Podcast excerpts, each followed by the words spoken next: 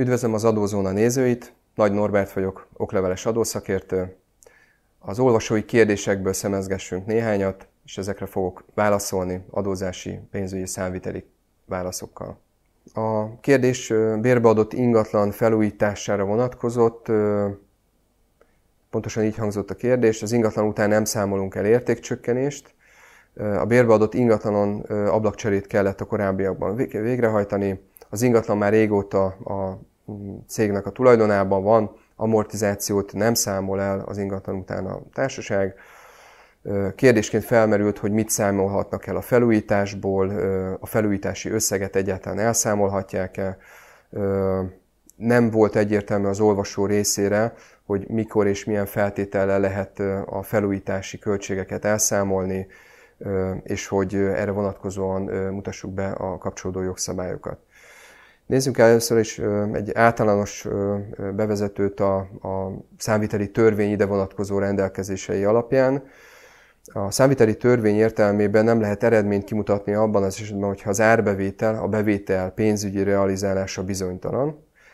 A tárgyévi eredmény meghatározása során az értékvesztés elszámolásával, a céltartalék képzésével, kell figyelembe venni az előrelátható kockázatot és a feltételezhető veszteséget, akkor is, hogyha az üzleti év mélegének a fordulónapja és a mélegkészítés idő közö, időpontja között vált ismerti ez a tény.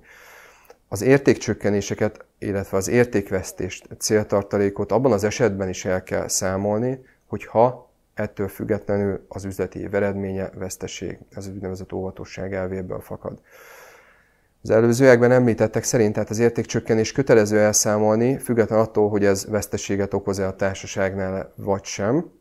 A terv szerinti elszámolásra kerülő értékcsökkenés megváltoztatható természetesen, amennyiben az adott eszköz használatának időtartalmában, az adott eszköz értékében, illetve a várható maradványértékben lényeges változás következett be.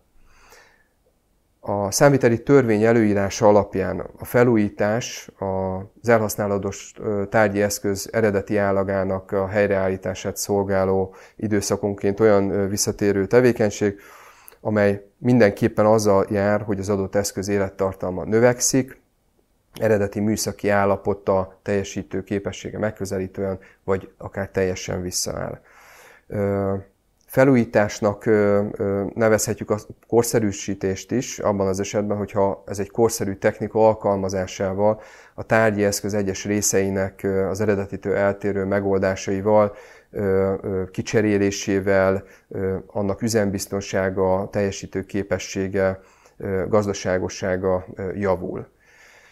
Az előzőekben említettek alapján, tehát akár egy ablakcserét is, alkalma, ablakcsere esetén is alkalmazható a felújítás, és a kérdésből mindenképpen az vezethető le, hogy itt valójában egy felújítás történt.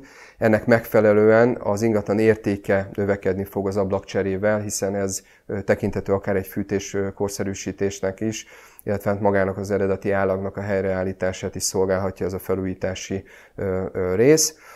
Ebben az esetben ugye a felújítás összegét aktiválni kell, rá kell aktiválni a meglévő ingatlanra. Ha szükséges, akkor újra meg kell állapítani az ingatlan értékcsökkenésének az elszámolását, a, a terv szerinti értékcsökkenésre vonatkozó maradványértéket, és a, mindezeket egy új bruttó érték alapján kell meghatározni. Köszönöm a megtisztelő figyelmüket!